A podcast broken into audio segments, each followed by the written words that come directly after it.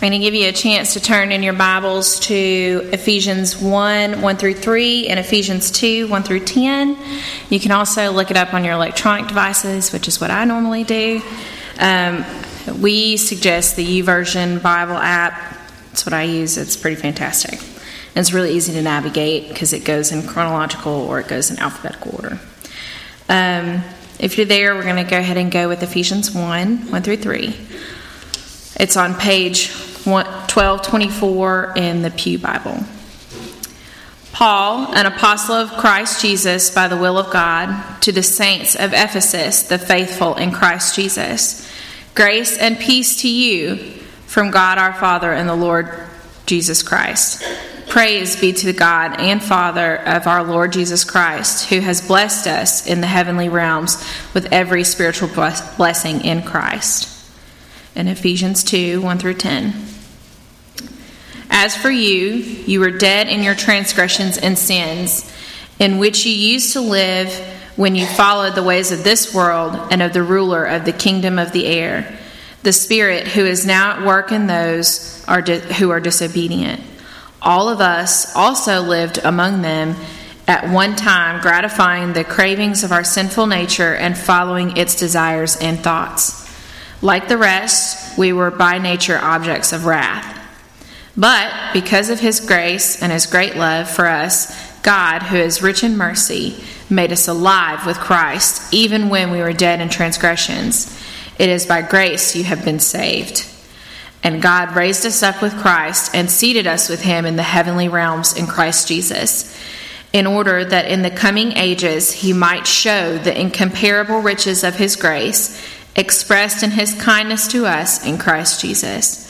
For it is by grace you have been saved, through faith, and this, not from yourselves, it is a gift from God, not by works, so that no one can boast. For we are God's workmanship, created in Christ Jesus to do good works, which God prepared in advance for us to do. May God bless the reading of His word.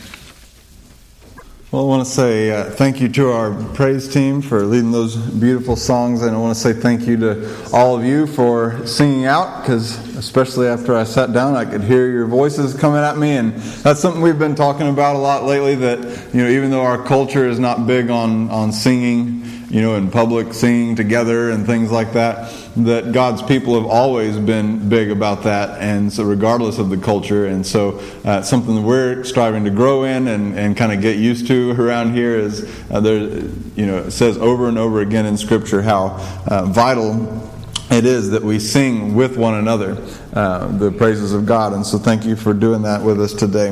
We're launching into a, a, new series. If the intro sounded familiar, you're not crazy, you're not losing your mind, at least not about this. And uh, it, we did a series last fall called People of the Way, looked very much the same. And uh, it looked at a particular church, a particular group of Jesus followers in the city, the ancient city of Ephesus. And that's in modern day Turkey. So even though it was you know, a church that existed 2,000 years ago, and even though it's 6,000 miles away, we found a lot in common with this group of Jesus followers from the very first generation, uh, one of the very first churches ever planted by an apostle by the Apostle Paul. And, and it was, uh, I don't know about you, but for me, it was one of the most impactful message series we've done, as it just kind of felt like we connected with this group of believers from the very beginning.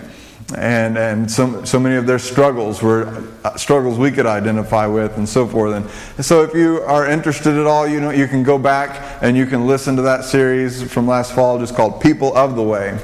Uh, but if we're going to be people of the way, then we need to walk in that way, right? If we're going to be identifying ourselves with Jesus, then we need to be walking the Jesus way. And so, what we want to do today is look at the letter, uh, and over the next few weeks, the letter that the Apostle Paul wrote to that church in Ephesus. It's creatively titled Ephesians because it was the letter to the church in Ephesus. And in that letter, he outlines the Jesus way. He talks about it eh, both in kind of broad terms and some specific things. Uh, and so, what we're going to do over the next few weeks is, is look at some of the big themes, the foundational principles or values, whatever you want to call them, of the Jesus way. You know, it won't necessarily be really specific things, but rather broader things like today when we talk about walking in humility. And we'll also talk about walking in love and walking as worthy and walking in wisdom and in power. And these themes that if we if we can wrap our mind and ultimately our lives around these ways, then we will begin to look more and more like Jesus. And we'll begin to do more and more of the things that Jesus would do. And this is ultimately what it means to follow Jesus. It's to walk in the way. You know, we just want to be ordinary people living an extraordinary way. Now, it's important to mention that the Apostle Paul didn't just dream these things up, these ways that he was passing on to the Ephesians. He got them ultimately from Jesus Christ himself, who not only taught these ways, but modeled them for us. And, and when we talk about humility, I mean, there's so many things you could say about the way Jesus was so humble. But one of the ways that stands out to me from the very beginning of the Gospels is the time that Jesus walked down to the Jordan River was the John the Baptist had been baptizing in that river. He had been calling people to repentance. He had been telling them that the Messiah was coming. The chosen one of God was coming. And they needed to get ready for him by repenting from their sinful ways, leaving that behind, and, and getting their lives in order, basically, so that they're ready for the Messiah to come.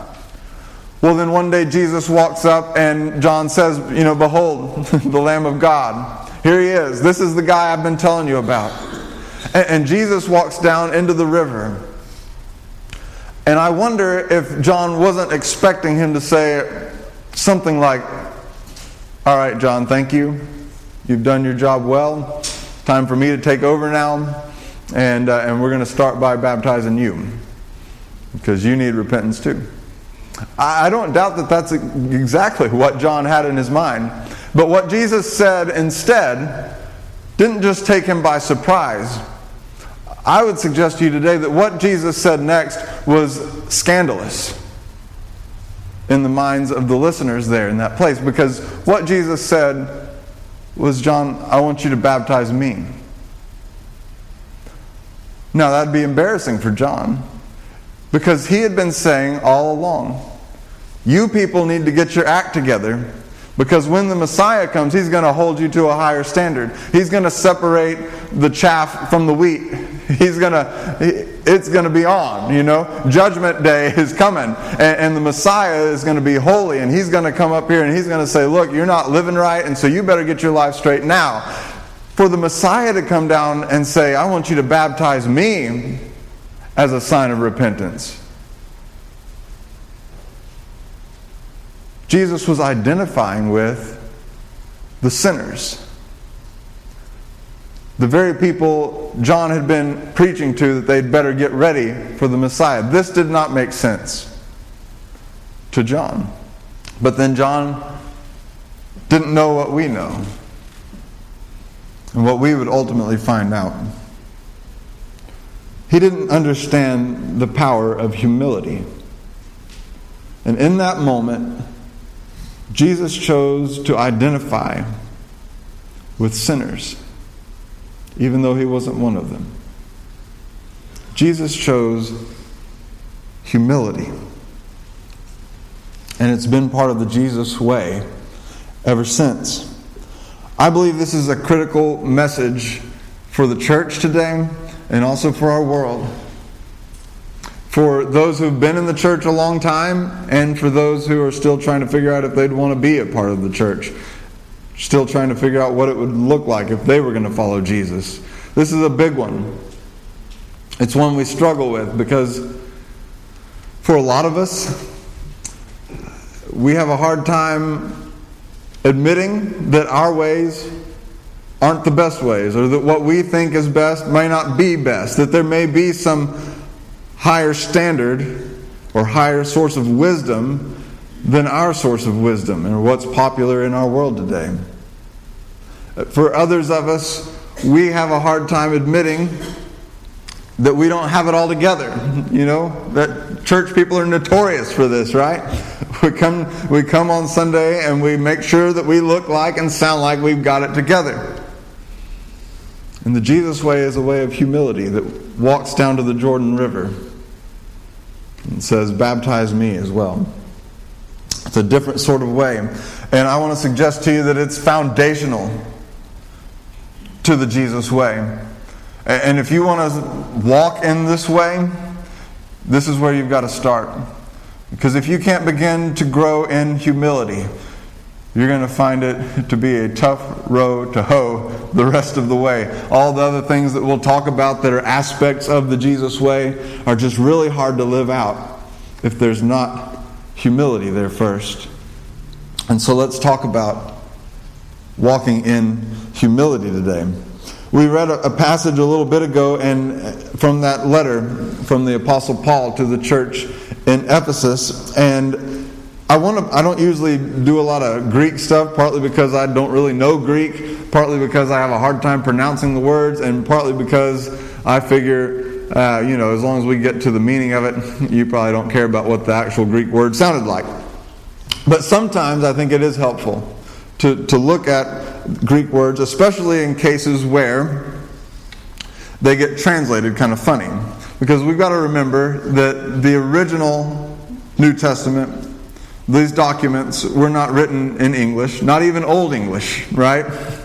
Not even the these and the thous. That wasn't original. And so it was actually in the language of Greek, an ancient Greek language. And so sometimes in translation, some of the nuances get missed, some of the things that they did for emphasis, you know, and, and this is one of those cases. There, there's two Greek words that I thought we'd just pull out today because I really think that they help get Paul's point across. He uses these two words twice in this passage we read today, but each time they get translated in different differently from each other. And so, uh, so I just thought it would help pull out the what he's doing here if we recognize that these are actually the same words used twice. And so the first word is peripateo. Everyone just say it for fun. Peripateo. Someone said potato. That was not it. Peripateo means way, as in to make your way to make progress towards something like, you know, maybe think of Pilgrim's Progress if you're familiar with that story, the classic, you know, analogy of a Christian making his his progress in the spiritual life, you know, that kind of way. And, uh, and the second one, aion. All right, try it out. Aion. Hey, that was pretty good. You know, I, when I hear that word, the word that comes to mind from our language is eon or eons. It comes from this. Age, not like how old are you, but like the ages, you know, the a span of time. So a eon has to do, it's very similar to eons, a span of time, that kind of thing.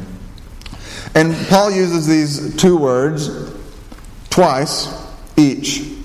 And so we run into one, we'll look at uh, peripateo first, that talks about the way. And so he says, As for you, you were dead in your transgressions and sins in which you used to live when you followed or weighed the ways of this world, and the ruler of the kingdom of the air, the Spirit, who is now at work in those who are disobedient. Okay? So there was a certain way you used to live. It also comes up at the very end of that passage where he says, We are God's handiwork created in Jesus to do good works, which God prepared in advance for us to do, which is to weigh, to walk in that way. You know, so it's very much, you know, the same idea as the title of our series, Walking in the Way. You used to walk in one way, now you walk in a different way. Does this make sense? It's the same word, even though one says followed and one says do. It's this idea, he's contrasting these two ideas of the way that you used to walk, the way that you're supposed to walk now. And this is further contrasted by the use of aion, which I find this humorous in the New International Version that, that we have in our, our seats here and that we use typically on Sunday morning. The word that means way, they translated followed, and the word that means ages they, or times, they translated ways. Go figure. But the same idea gets across. Says, in which you used to live when you followed, weighed the ages of this world, the present age, if you will, the, this world's age, the present times. Okay, so that's one set of times. The other time he uses that is when he says, God raised Jesus up, uh, God raised us up with Christ and seated us with him in the heavenly realms in Christ Jesus in order that in the coming ages he might show the incomparable riches of his grace expressed in his kindness to us in Christ Jesus. And so, what we have here is two Greek words, each used twice. First one is used to describe the way that we used to live and the way that we were created to live in Christ.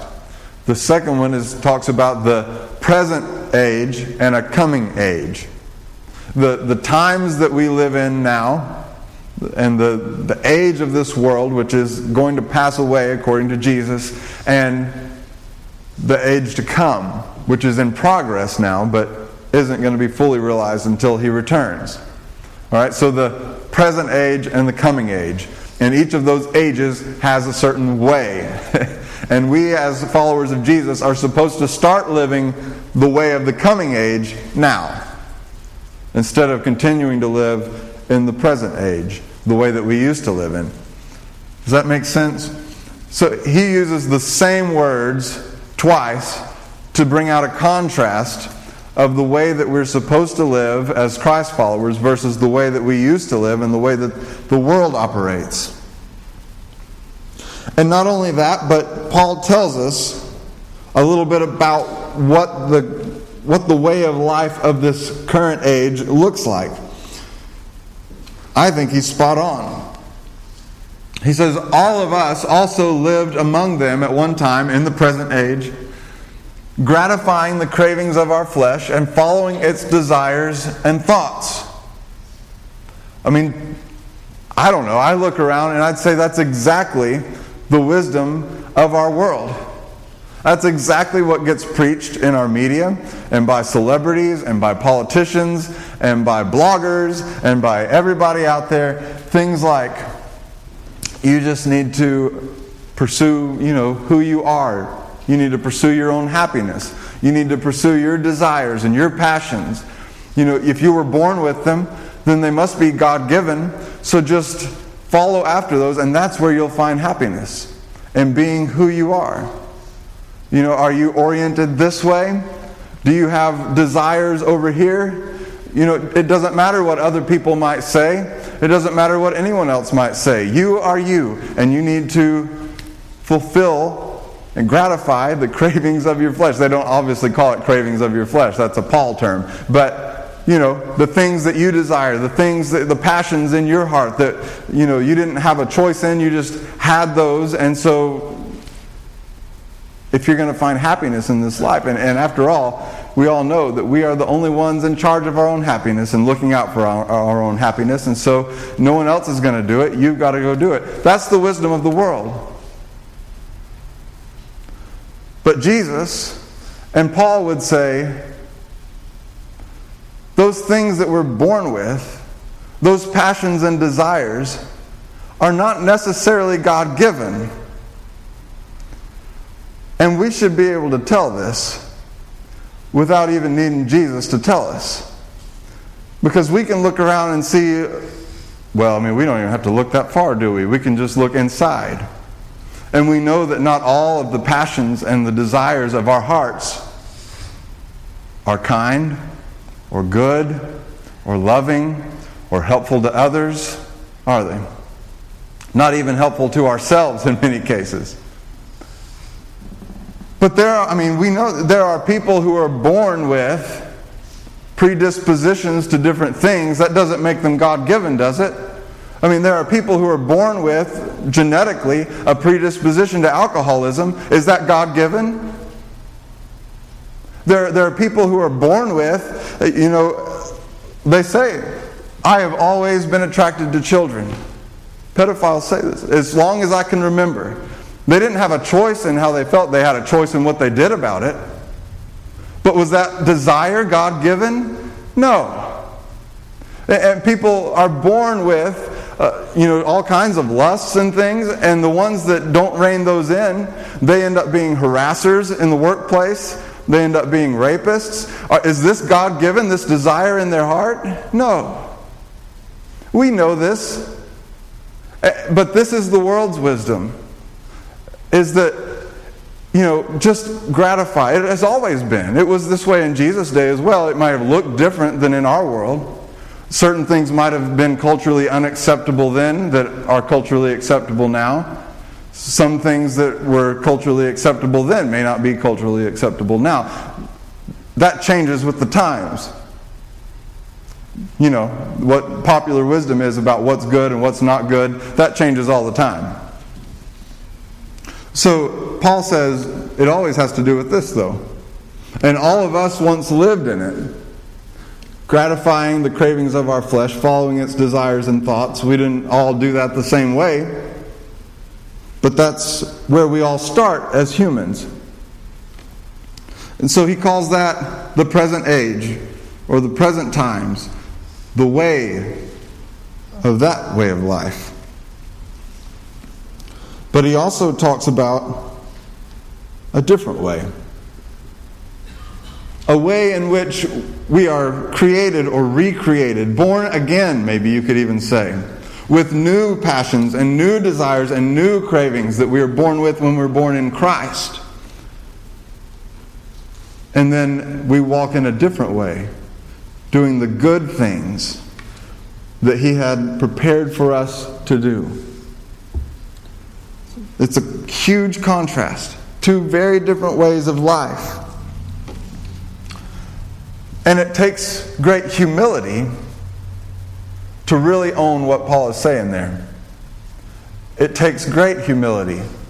And not many people are able to do it. Because if you're going to accept what Paul is saying, then the first thing you have to do is you have to have the humility to accept your own sinfulness. That's what we have to have the humility to say at first, is that is to just admit that what I thought was right and what I thought was good for me might not actually always have been what is good and right. And there aren't many people in the church or out of the church that are honestly willing to say, Yeah, I got it wrong a lot. My ways maybe aren't the best ways. What you know, what all my friends and what all my family say is good and wise it might not actually be good and wise. That takes a lot of humility. To own that our ways are not only wrong but destructive. It also requires the humility to admit that we can't outgood our bad. And so many of us, we've just got to be in control, right? We've just, we've got to get it done. So, you know, if, okay, if we can be humble enough to accept our own sinfulness, then our next problem is we're not quite humble enough to really realize that we can't fix it. That we don't have the strength, the power in our own ability to outgood our bad. We would prefer for it to be within our control, our destiny, in our own control. And so we want, okay, if I was doing bad before, I'm going to do good now and I'm going to fix this. I'm going to make it right. But watch what Paul says. And this time I didn't have to tell you the Greek word because they translated it the same word both times. So you don't have to expand your brain anymore today. Just leave it at peripateo and aion and you're good. For it is by grace that you have been saved through faith. And this is not from yourself, it is the gift of God. That's what grace is, right? Not by, say it, works, so that no one can boast. For we are God's handiwork, created in Christ Jesus to do good works, which God prepared in advance for us to do. Same word, works. Again, used the same word to create a different sort of contrast to make the point that you cannot fix your situation by works, by what you do. And again, so that no one can boast. This is about humility. Uh, basically, what Paul is saying here is you weren't saved by works, you were saved for works. And that's a big difference. Because if you believe that you were saved by works, then you do have something to boast about, right? I mean, you've got it figured out. Jesus might have had to die for somebody, but that somebody was not you because you did good enough, good job, to get an A on your paper at the end of life. And, and to pass the class. And so you weren't, say, you know, that's Paul's point is look, you've got to be humble enough to accept that you can't outgood your bad you're never going to be saved by your works, but when you are saved by grace, you're saved for a purpose. There's a purpose waiting for you. Paul said God prepared these things in advance. I would suggest to you that He prepared them at the beginning, at creation. He had a certain way lined out that was good. We chose our own way instead, and we've been doing that ever since, and he still keeps coming back and saying, I have a way that's better. If you'll choose it, it's waiting for you. But it starts with us humbling ourselves. See, until you accept how wrong your ways are, until you have the humility to accept how wrong your ways are, you'll never be ready to explore how right His ways are. That's just the way it works. Uh, it's just another way of saying until we get this piece right, the walking in humility, uh, until we can accept that and begin to grow in that, we'll never be able to really grow into all the other ways of following Jesus, all those things that God has prepared for us to do, the good things. It starts with humility, with accepting how wrong our ways are. There's a proverb, an ancient proverb, and it's in the book of Proverbs. These things are creatively named. It says, There is a way which seems right to a man, but its way is the end is the way of death. Its end is the way of death. There's a way that seems right to us, to humans. It seems right to us. But in the end, it leads to death. Jesus came with a different sort of way. But we have to accept, we have to have the humility to accept how wrong our ways are before we can accept His better way and live into that. I don't know where you're at today. I suspect that we're all in different places and, and maybe some combination of these, but probably there's some here today that just need to have the humility to see the world's wisdom for what it is.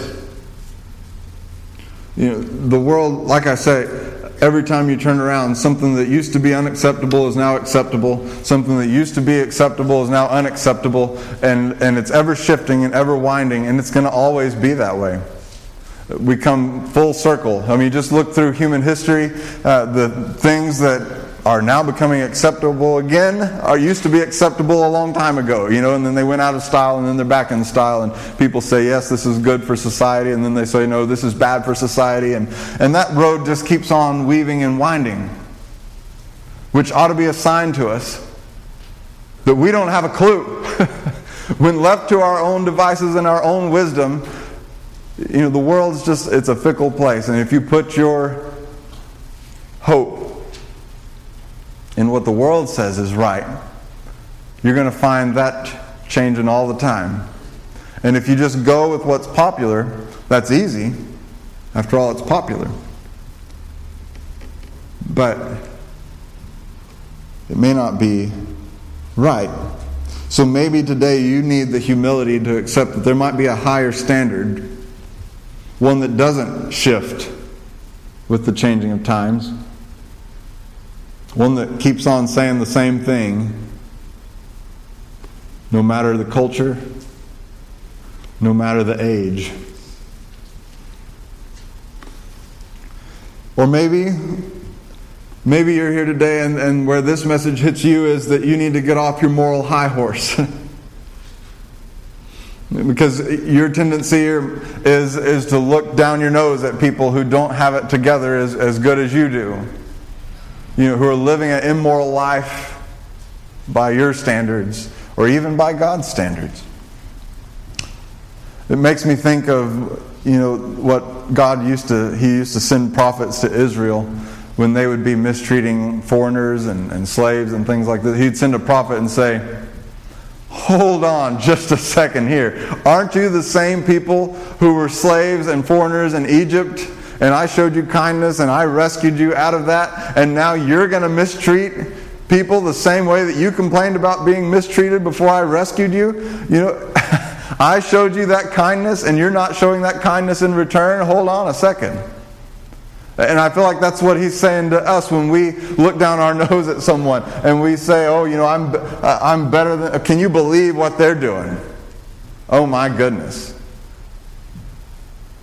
Pathetic. They're ruining their lives. I'll just sit back and watch. and God's saying, Did you forget where you came from? Did you forget from what I rescued you? And see, I think this is easier for us to forget than it was for the Ephesians to forget 2,000 years ago because the vast majority of them were first generation Christians. They literally received the gospel for the first time that it had ever been proclaimed in their culture, in their area, in their world. Many of us, we look back to generations before us who, you know, maybe imperfectly, but they tried to live God's way. And maybe you had maybe you had parents that raised you up in the ways of, of God, and you never really had like a big rebellious time, and and then it's really easy to sit back and think that you've got it together, that you know that you are better or superior to other people who are so immorally bankrupt. But that just means we've got to look back a little further and still remember where we would be if not for the grace of God, and where our family tree would be if not for the grace of God. If that you may not know him, but there's some great grandfather whose life was a broken mess, and the gospel got a hold of him, and it changed your entire family tree. And you need to remember who you would be if not for the grace of God, and have a little humility in the way that we view and see others. Or maybe you're here today and you've never really been saved at all. And you realize now that there's just never been enough humility there to come to Christ.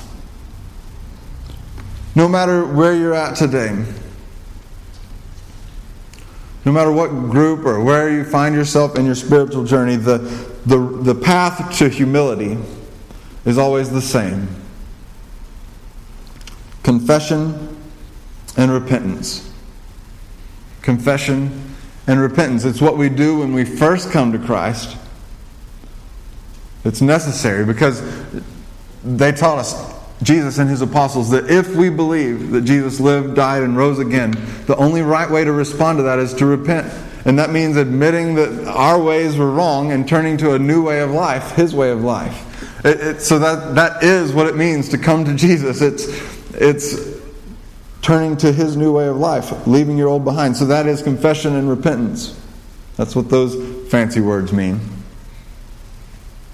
But confession and repentance for many of us, we may, we may have done it when we first came to Christ, when we first prayed a prayer. But it hasn't been a part of our Christian walk since then, the way it should. And we know it should because Jesus taught us to pray, didn't he? He, he modeled a prayer for us. When you pray, you should pray like this. And part of that prayer was, Forgive us our sins as we forgive those who sin against us. And so we know that it's supposed to be part of our prayer life confession and repentance. And when we practice that, we should never have a problem with walking in humility because we'll be constantly reminded that God's still working on us.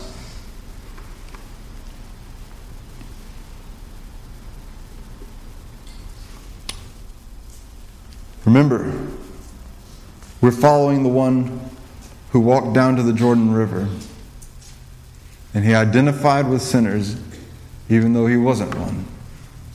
And we should never be above walking down to the waters of repentance ourselves. If Jesus could do it, surely we could do it. You know, John the Baptist might have been shocked by that, but it was because he didn't have the hindsight that we now have. Because what Jesus did at that Jordan River when he walked down and said, Baptize me too, was just a small sampling of what was to come.